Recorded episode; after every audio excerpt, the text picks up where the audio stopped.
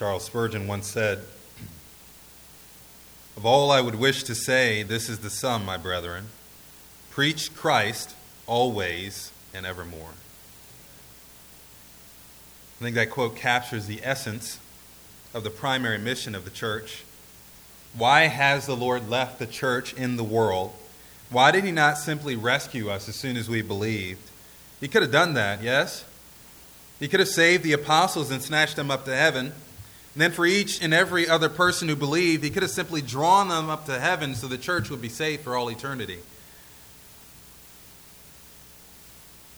The reality is that in the sovereignty of God, he designs both the end as well as the means of salvation. And in his design, he has purposed to use his people to be the means by which other people come to faith in Christ. We've mentioned the passage in Matthew 28 already where Jesus, before he ascended to heaven, said to his disciples, All authority in heaven and on earth has been granted to me. Go therefore and make disciples of all nations, baptizing them in the name of the Father, the Son, and the Holy Spirit, teaching them to observe all that I've commanded you, and I am with you always. From the very beginning, the Lord has designed his plan of salvation to involve the very people that he saved to be the conduit through which other people are saved. Thus, we're called to, again, as Spurgeon said, preach Christ always and evermore. There are times, however, in the course of human history when this command to preach was difficult. And it becomes difficult not because the message is difficult, the message is very simple, but because the people to whom we're called to preach are difficult. We're not commanded to wait for people to get better or to become more desirable before we preach the good news. We're simply commanded to preach. That's good, by the way, because if someone had to wait for us to get better, we probably never would have heard the gospel. Maybe I'm just talking about myself here. We're called to preach, and as we preach, we bear testimony of the glory of God to the world. We bear testimony to his glory by the words that we speak as much as by the very fact that we're preaching. The book of Jonah reminds us that the Lord commands us to go out of the abundance of compassion that he has for the lost. He sends us as emissaries of his compassion.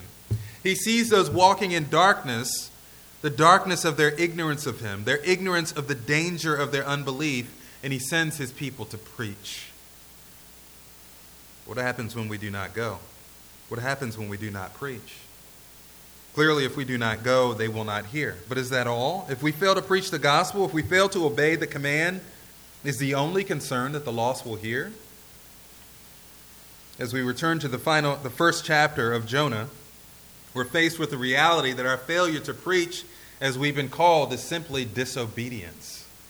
It is sin and that because the Lord loves his people, he is committed to chastening his people for their disobedience in order to bring about his purposes in the world, both for the salvation of those who hear the gospel as well as for our sanctification.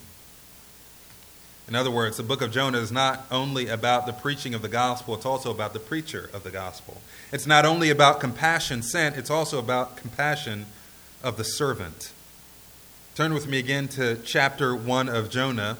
Again, this is the first chapter, and it's all about the compassion of the Lord being sent out. And we see how important it is to the Lord that his compassion go forth as we see his response to a servant who has disobeyed his command to go.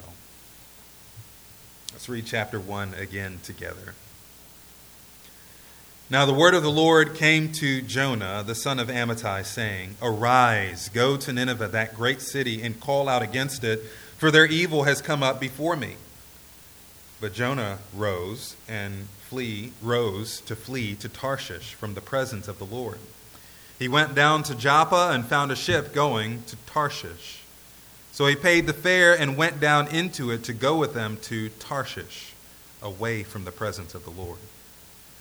But the Lord hurled a great wind upon the sea, and there was a mighty tempest on the sea, so that the ship threatened to break up.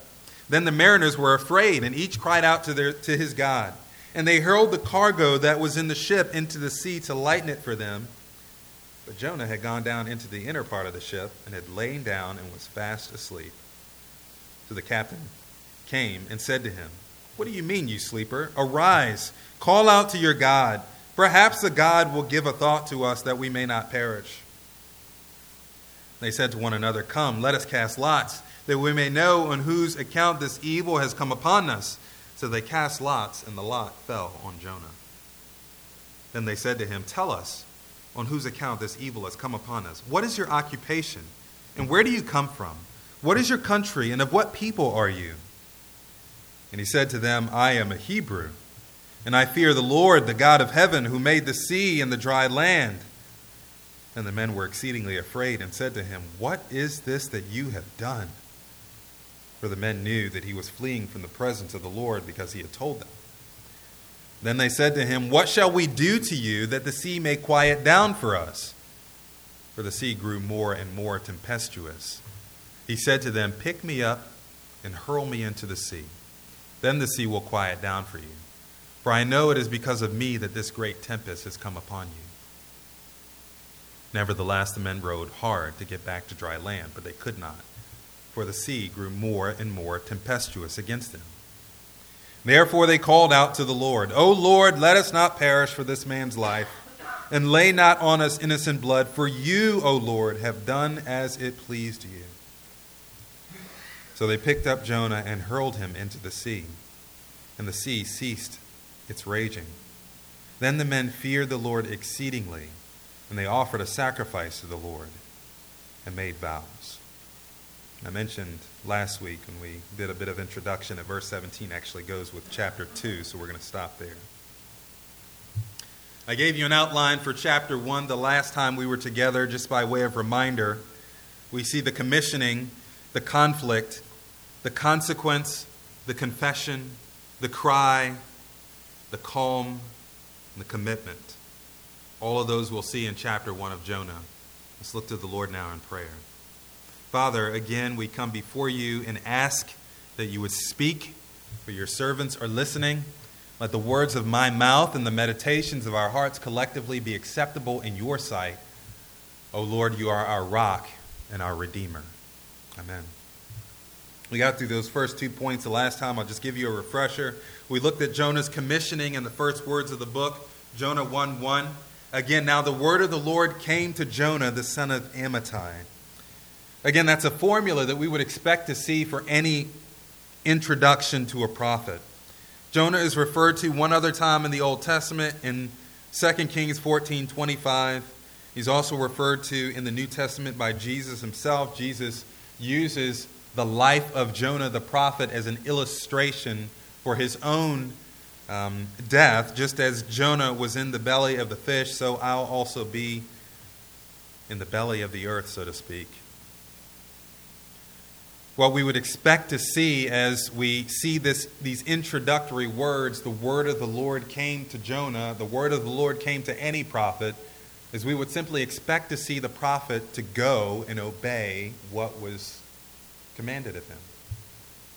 But we don't see that in the text. Thus, we identified again the primary conflict in verses 2 and 3.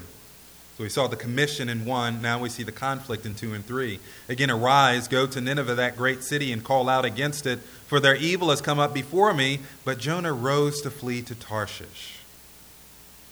The contrast is emphasized in the passage. Arise, go to Nineveh, but Jonah arose to flee to Tarshish. In fact, Tarshish is mentioned three times for emphasis. Also, for emphasis, the fact that he was trying to flee from the presence of the Lord is mentioned twice in the passage. A prophet is supposed to prophesy. A prophet is supposed to speak on behalf of the Lord, period. Go and speak. It was a hard job, but it was a simple job. But Jonah did not go and speak. He rose and ran away. Well, why did he refuse? We talked about that again last week. Perhaps he was just afraid to go to Nineveh. Nineveh had a bad reputation. It would have been the capital city of the Assyrians. The nation itself was known for its pursuit of perfecting torture. Another suggestion is that Jonah was simply a patriot. He was a patriot and a good Jewish man. He wanted to maintain the purity of the worship of the Lord and couldn't stand the thought that these pagans would have the opportunity to know the compassion of God. We get a sense of this from Jonah's own words in chapter 4, verse 2. O Lord, is not this what I said when I was yet in my country? That is why I made haste to flee to Tarshish, for I knew that you are a gracious God and merciful, slow to anger, and abounding in steadfast love and relenting from disaster. They don't deserve to be saved. That's why I didn't go. That's his hard attitude. I asked you at that time, could you relate to that sentiment?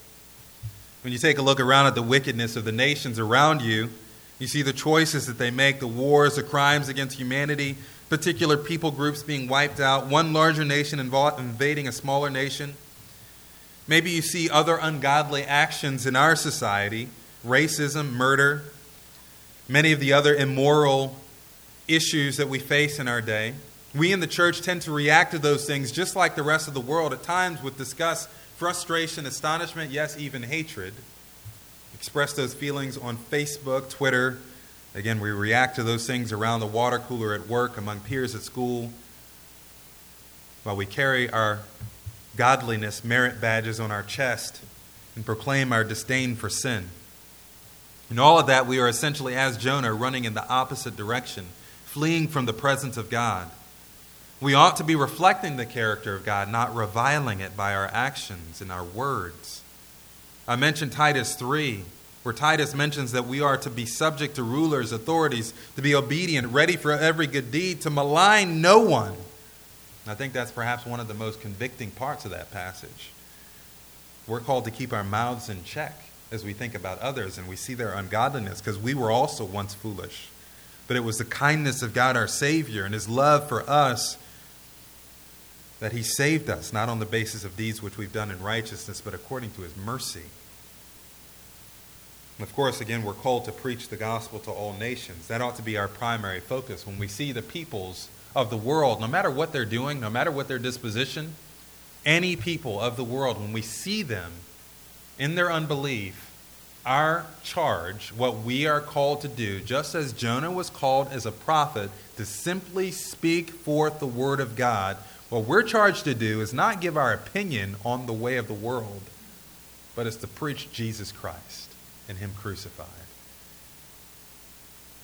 To do anything less is to run away from our responsibility from the Lord, it's to flee from His presence, it's to turn away from His glory and to deny His compassion.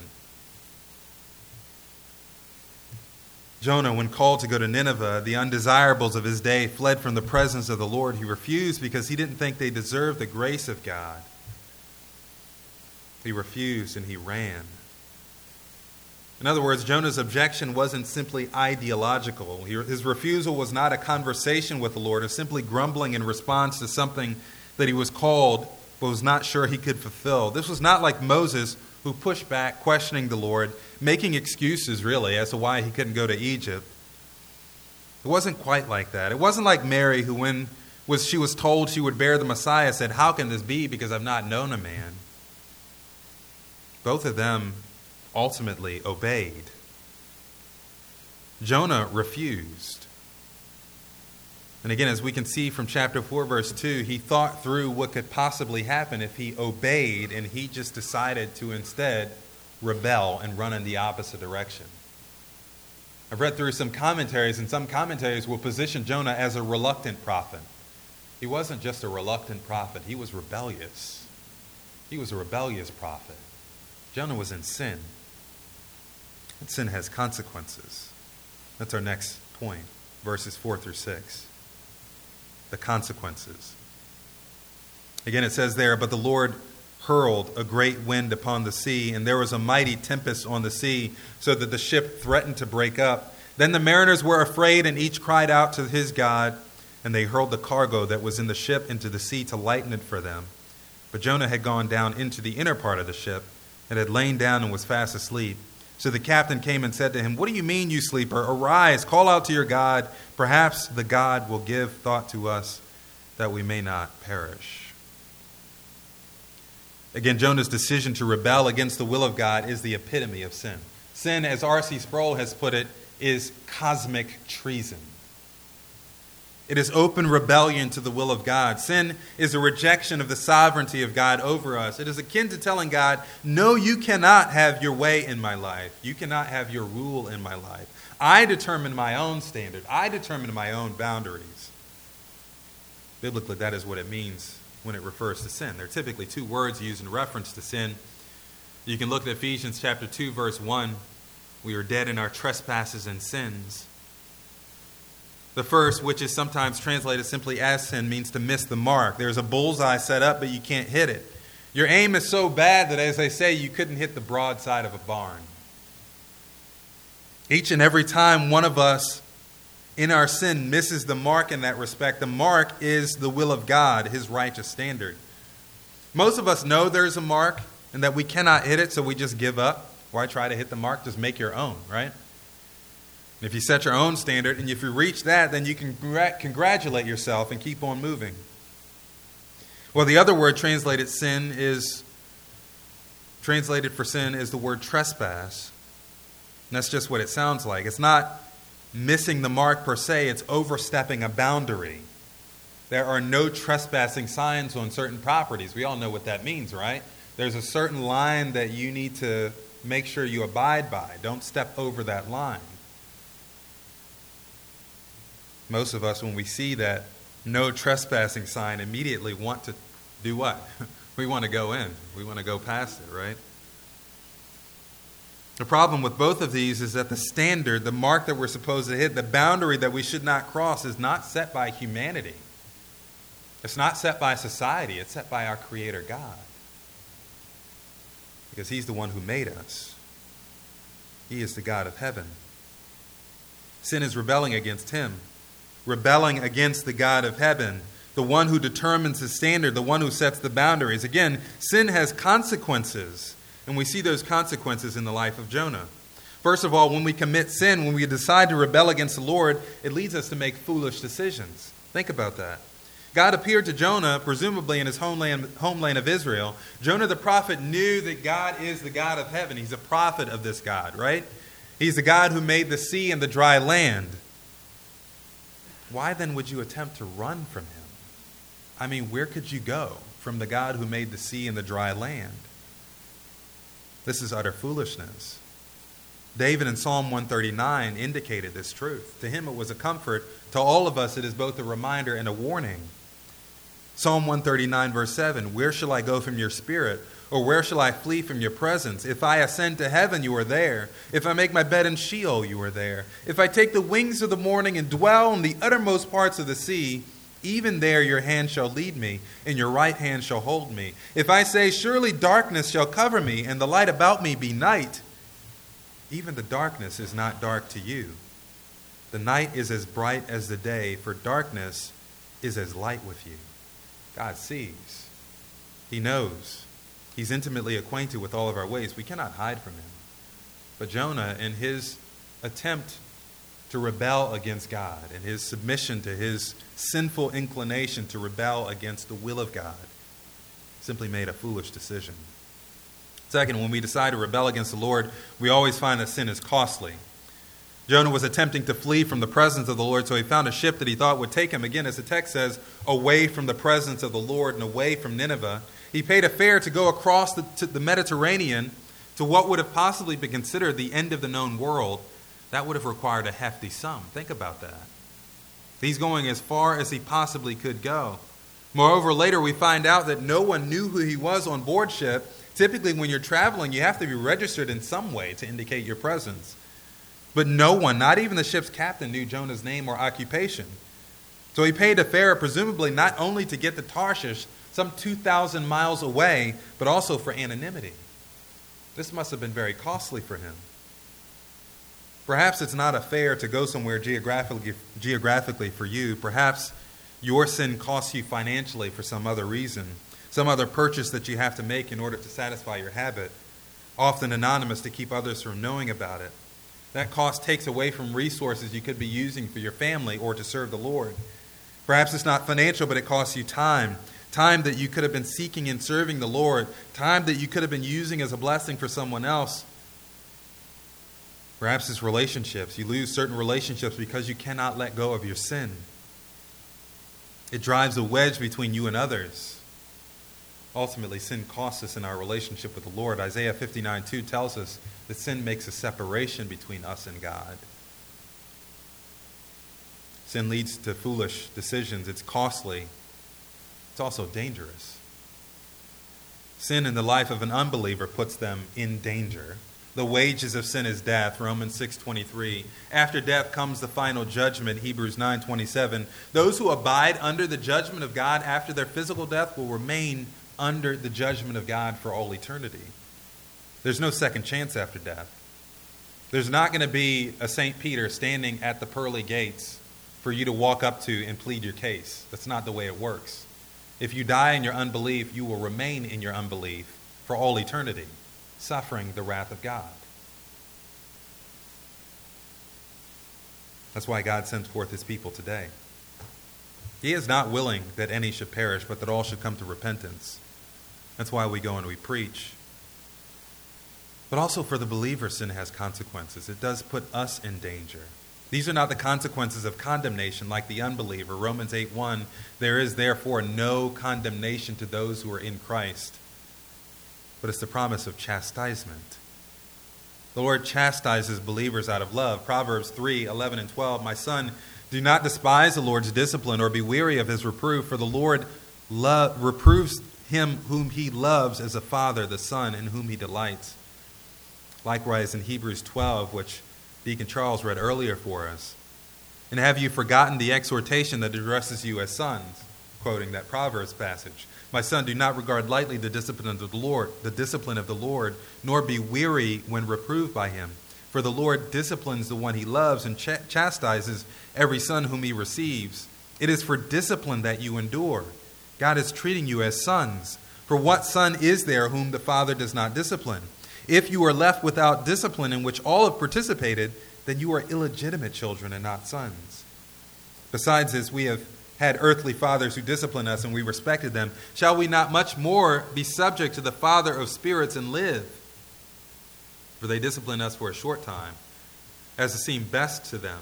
But he disciplines us for our good, that we may share in his holiness.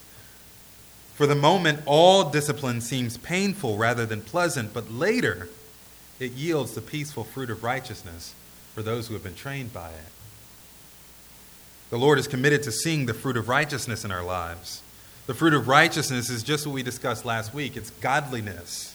It's His character at work in our lives, shining forth through us. The Lord chastens us as children in love so that we may share in His character. He's committed to this. That is why He doesn't leave us alone in our sin. If He didn't chasten us as His children, He wouldn't be a loving Heavenly Father.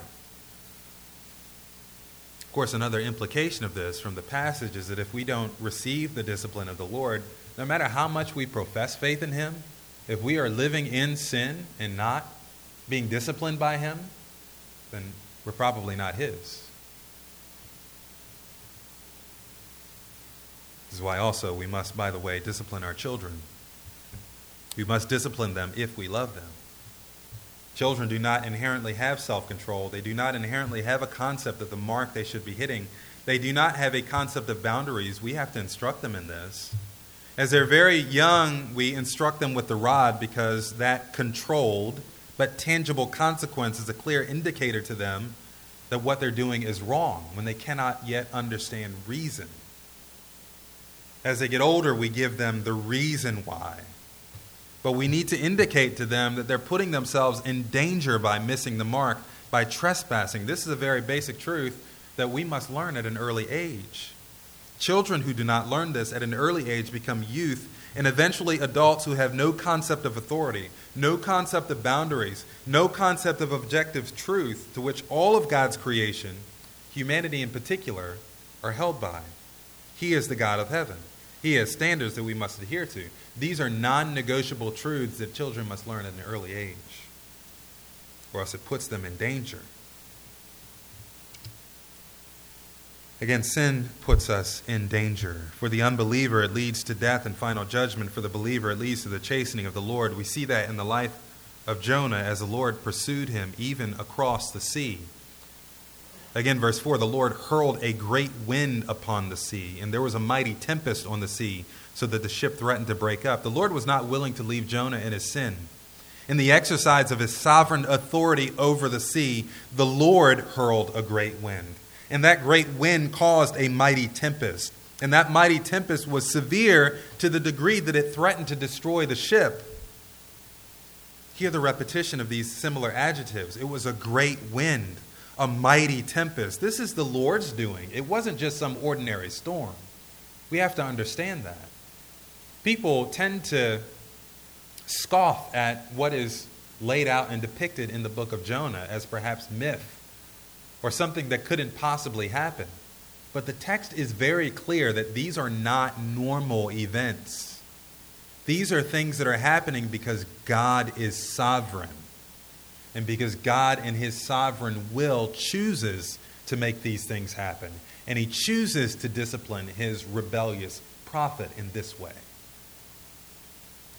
The Lord often uses extraordinary means to get our attention. Again, sin puts us in danger, and as I've told my children often, the older we get, the greater the consequences, and the more likely that those consequences of our sin will impact others. Verse 5 The mariners were afraid. Each cried out to his God, and they hurled the cargo that was in the ship to lighten it for them. The consequences of Jonah's sin brought judgment on him as well as those around him. The sailors of the ship became greatly afraid. Now, I would imagine that it would take a lot for a sailor to lose it on a ship in the midst of a storm. I mean, they train for this, they're sailors. This is what they do. They sail back and forth all the time, they know these waters. In this case, though, again, in the sovereignty of God, this was no normal storm. So frightened were they that they called out to their gods. The text doesn't mention who the gods were, it really doesn't matter. We know that the Bible acknowledges no other God. Nevertheless, they cried out, but the storm went on. They tried to throw cargo into the sea to lighten the ship to prevent it from sinking, but the storm went on, and the danger continued to be real and present. Again, the older we get, the more responsibilities in life we have.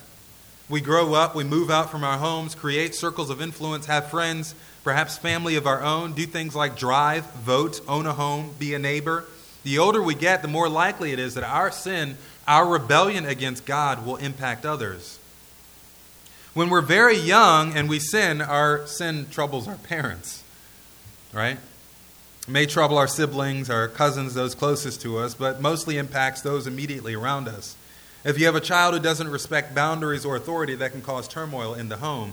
A child who doesn't respect boundaries, doesn't color within the lines, isn't considerate of others, may disappoint their parents when the picture they drew looks a little strange or when they interrupt the conversation they're having with someone else. But when they get older, an adult who doesn't respect boundaries or authority causes turmoil in the society. Others are impacted by it.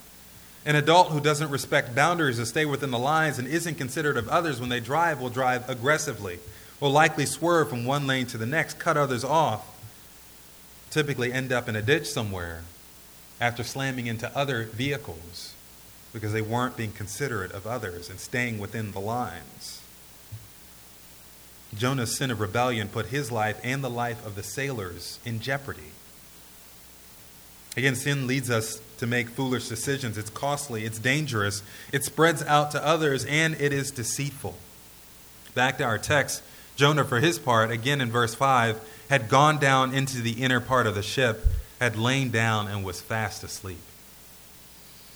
This should seem strange to us.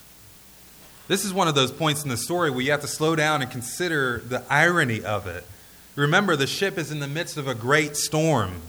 So much so that the sailors, these skilled sailors, have been panicking, running about, praying to their God, throwing things overboard. Their cargo is what they get paid for. So if they're throwing their cargo overboard, they are losing their livelihood. But they needed to do this because their lives were in danger. And yet, Jonah is lying down asleep in the midst of this. We can get comfortable in our sin. We can be at peace in our sin. People often talk about being at peace with a decision that they've made as if the mere fact that they're at peace is indicative of it being the right thing. Clearly, that's not true. Sin is deceitful. The writer of the book of Hebrews comments on this and exhorts us to be involved in each other's lives to encourage one another against sin and rebellion. Hebrews chapter 3 Take care, brothers, lest there be in any of you an evil, unbelieving heart leading you to fall away from the living God. But exhort one another every day as long as it is called today, that none of you may be hardened by the deceitfulness of sin. For we have come to share in Christ, if indeed we hold our original confidence firm to the end. As it said today, if you hear his voice, do not harden your hearts as in the rebellion. For who were those who heard and yet rebelled? Was it not all those who left Egypt led by Moses? And with whom was he provoked for forty years? Was it not those who sinned, whose bodies fell in the wilderness? And to whom did he swear that they would not enter his rest, but to those who were disobedient? So we see that they were not able to enter because of unbelief. That's Hebrews 3 12 through 19. The point that the writer of Hebrews makes is striking. If those who were led by Moses out of Egypt, those who saw the miraculous work of God to humble the greatest power on earth at that time, Egypt, if they saw God do all of these miraculous works and yet still fell away, still grumbled, still complained, still fell by the deceitfulness of sin, and were laid to waste in the wilderness because of it, how much more should we be careful? We often think if I just if I heard God's voice audibly, then I'd know and I'd be more confident. Or if I saw God's miraculous work in the world today, present today, if I saw him do this, then I would be more confident in my faith. They saw it and still fell away. This underscores the importance of us being engaged and involved in each other's lives and encouraging one another. We have to be careful because of the deceitfulness of sin. Again, Jonah had fallen asleep, fast asleep in the belly of a ship that was breaking up around him. And he needed for someone to wake him out of his slumber. He needed for someone to remind him of the truth that they were in very real danger. He could not do it himself because he had fallen to the deceitfulness of sin. Well, what was the truth on the boat? Again, the truth was they were about to die. Verse 6 the captain said to, came and said to him, What do you mean, you sleeper? Arise, call out to your God. Perhaps the God will give a thought to us that we may not perish. He says, Get up and pray. That's what everyone else is doing. Maybe your God will hear and help us. Again, they were desperate at this point. And again, the irony of the story is that Jonah didn't really need to pray. He probably already knew what was going on. The moment he woke up and he realized what was happening around him, he probably already knew. And again, sin has consequences. It puts us in danger. This is a truth that we must learn. This is a truth that we must learn early in our lives, and we must learn to know in certain terms. The book of Galatians, Paul says, Do not be deceived. God is not mocked, for whatever one sows, that he also will reap. For the one who sows to his own flesh will reap corruption, but the one who sows to the Spirit will from the Spirit reap eternal life. And let us not grow weary of doing good, for in due season we will reap if we do not give up. Sin puts us in danger. To the contrary, I like another quote that I heard from Spurgeon when he said that your only safety lies in believing in the Lord Jesus with all your heart and obeying his commandments. So far, we've seen the commission, the conflict, the consequence. Next, we move to the confession, verses 7 through 9. They said to one another, Come, let us cast lots, that we may know on whose account this evil has come upon us. So they cast lots, and the lot fell to Jonah.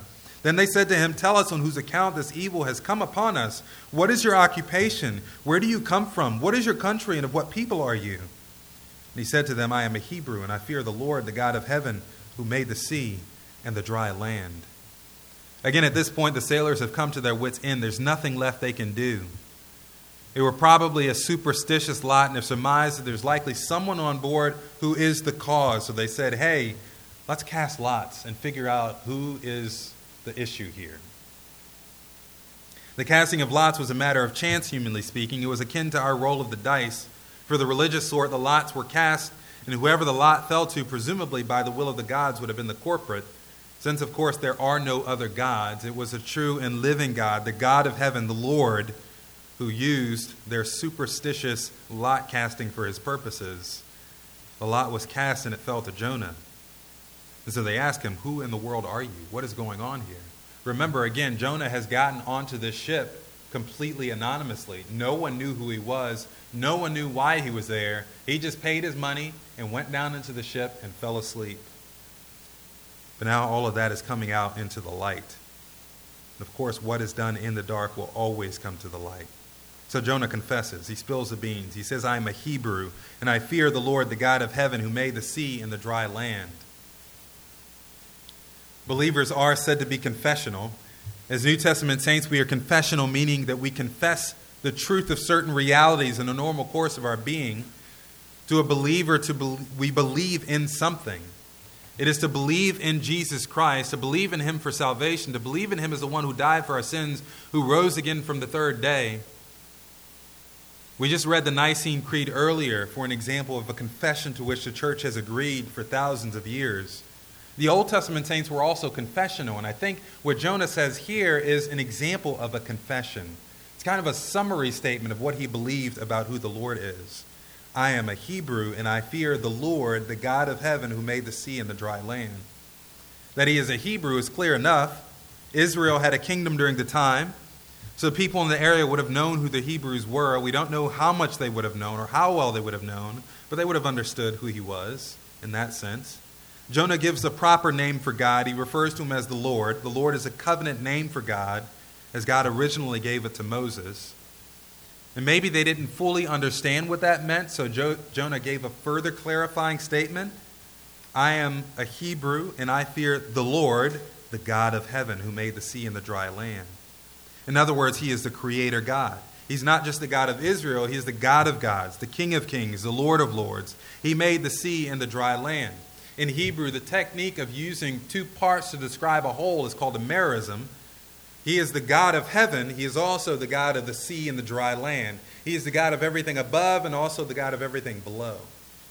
He is the God of all, the God over all. The gods of the people commonly would have been separate, distinct. The God of the sun, the God of the moon, perhaps the God of the sea, the water, perhaps the God of this particular body of water. There were not many who would have held to the monotheistic view of the Hebrews. But Jonah is making very clear this is who God is. He is the Lord, the God of heaven. And they would have understood this is why their gods and prayers to their gods was ineffective. This is why their efforts to save the ship unto this point have been effect- ineffective. They're up against the Lord, the God of heaven. They know that's a battle they're not going to win. As we move on, we see their concern expressed in 10 through 13. Then the men were exceedingly afraid and said to him, What is it this you have done? For they knew he was fleeing from the presence of the Lord. They said to him, What shall we do to you that the sea may quiet down for us? For the sea grew more and more tempestuous. He said to them, Pick me up and hurl me into the sea. Then the sea will quiet down for you, for I know it is because of me that this tempest has come upon you. Nevertheless, the men rowed hard to get back to dry land, but they could not for the sea grew more and more tempestuous against them. Jonah told them they were, he was running from the Lord. The text says they were exceedingly afraid as a result of this. Then they ask him, What is it that you have done? They understand that he's fleeing from the Lord, and they understand that this is now putting them in danger. What is it that you have done? How could you put us all in danger in that way? How could you try to flee from the God of heaven? Now, what are we going to do, Jonah? What do we got to do to make the sea quiet down for us? And we see repeated multiple times that even though they're asking all of these questions, they're trying to find resolution, the sea continues to grow more and more tempestuous. Jonah says, Pick me up and hurl me into the sea. It was my fault. That's what you need to do. I would have been like, All right, let's do it. Let's, let's drop this dude off right now. Get him off the ship. But another stroke of irony in the story is that even though these unbelieving pagan sailors didn't believe the Lord, didn't know the Lord, they still tried to save Jonah's life. They tried to spare his life. They rowed harder, but they couldn't row hard enough to reverse what the Lord was doing. They couldn't get a break. Finally, they gave in, and so we see their cry in verse 14. Therefore they called out to the Lord, O Lord, let us not perish for this man's life, and lay not on us innocent blood, for you, O Lord, have done as it pleased you. A few things to note about this cry that called him the Lord. If they didn't know him before by name, they knew him now. The works that he had done, the storm that he had controlled, aimed at chastening his servant, had made evident to them that the God of heaven, the Lord, was not one to be trifled with. And so they addressed him directly. When we proclaim the truths of the gospel to the lost, we must make clear who we're talking about. Not God in some general sense. All gods are not the same. Don't believe that lie. There is only one God, the true and living God, the God and Father of our Lord Jesus Christ. He is the one God, the Lord. But they got it. Second, they asked him for pardon. Jonah told them that in order for the storm to be calm, in order for them to be safe, they needed to throw him overboard. But they knew that they would, this would lead to Jonah's life, death, and so they refused. Now, at their wits' end, they knew that they had no other option aside from the death of everyone overboard, one life to save the life of all. So they asked the Lord for pardon. Lord, let us not perish for this man's life. And of course, we know that if we ever sin, we sin against the Lord, the God of heaven. And so they're acknowledging this truth. And as we proclaim the gospel to others, we have to make this truth clear that when we sin, we have sinned against the God of heaven. And it is his pardon that we need. Third, they acknowledge his sovereignty. Lay not on us innocent blood, for you, O Lord, have done as it pleased you. Again, this is a recognition that it is the Lord who sent the storm, the Lord who made the storm grow worse and worse to the point that they all despaired for their lives. They recognized that they were powerless against the Lord. Their gods were powerless against the Lord. All they could do at Jonah's word was cast Jonah overboard. Now, those words are really the epitome of belief. O Lord, you have done as it pleased you.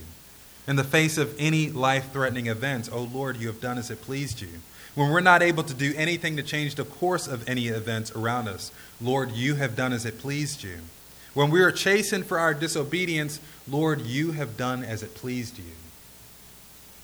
For our God is in the heavens, and he, done, he does all that pleases him. That's Psalm 115, verse 3. Again, this is another bit of irony. Jonah, the prophet of the Lord, sinned by rejecting the will of God for him to go and preach to Nineveh. These unbelieving Gentile sailors, at the end of their part of the story, acknowledge in no uncertain terms that the Lord does what pleases him. They humbly submitted to his sovereign will for their lives at that time. If Jonah had done that in the beginning, none of this would be happening right now. When we preach the gospel to the lost, we must make clear that the one about whom we are speaking is the sovereign of the universe. He does what he pleases. His will ought to be done. The gospel is not a suggestion that we can simply ignore. We can't simply receive Christ today if we want to, because that is disobedience. We are commanded to believe in the Lord Jesus. The whole earth is commanded to believe in the Lord Jesus and bow the knee to him. That's not an option. That's how we must proclaim the truths of the gospel. You, O Lord, have done as it pleased you. But moving on and wrapping up, verse 15, we see the calm after the storm. They picked up Jonah and hurled him into the sea, and the sea ceased from its raging. The ship went from utter chaos, near breaking up completely, sailors throwing cargo overboard, everyone despairing for their lives, to utter calmness. And that from simply throwing Jonah into the sea. This man who said that he was a servant of the God of heaven, who made the sea and the dry land, who was run- and who was running from him. I mean, what would you do if that were you, if you were one of the sailors? What could you do at that point? I think they did all that they could do. Again, we've seen the commission, the conflict, the consequence, the confession, the concern, the cry, the calm. Now the commitment. This is their response. Verse 16. Then the men feared the Lord exceedingly, and they offered a sacrifice to the Lord and made vows. Now, we don't know if these men truly became believers after that, but something changed in their lives at that point. The text said earlier, after Jonah made his confession, they were exceedingly afraid. Now it says that they feared the Lord exceedingly. Throughout the course of this narrative, the fear of the sailors has gone from fearing the storm to fearing for their lives after understanding that Jonah was fleeing the God of heaven, now fearing the Lord. And they made that amazing confession themselves Lord, you have done as it pleased you. And it says that they sacrificed and made vows to him. Scripture tells us the fear of the Lord is the beginning of wisdom. Certainly, they were at least on their way to wisdom, if not truly believing. Only time would tell.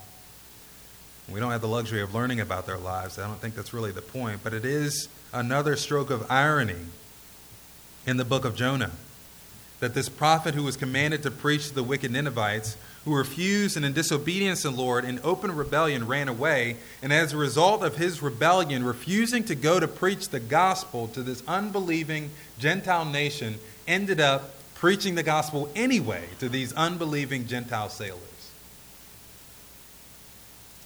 Ended up coming to know the good news of the Lord anyway. When maybe never in a million years would they have visited Israel. Maybe never in a million years would they have encountered a Hebrew. But they did this day. The Lord was able to use Jonah's wickedness, Jonah's sin, for his good. Well, again, God is committed to his plan of redemption. He's so committed that he uses his people to take the message of his glory, his redemption, his salvation to the nations. And in his wisdom, he may even use his chastisement of his people in their disobedience in some way to show his glory to the lost. This is Jonah being cast into the open sea because of his disobedience, and the sailors finally coming to know the Lord.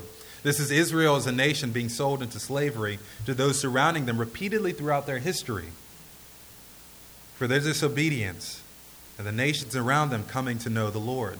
This is the church in our time being ravaged by false teachers, the prosperity gospel, all sorts of other maladies as a result of our collective drift away from the truth.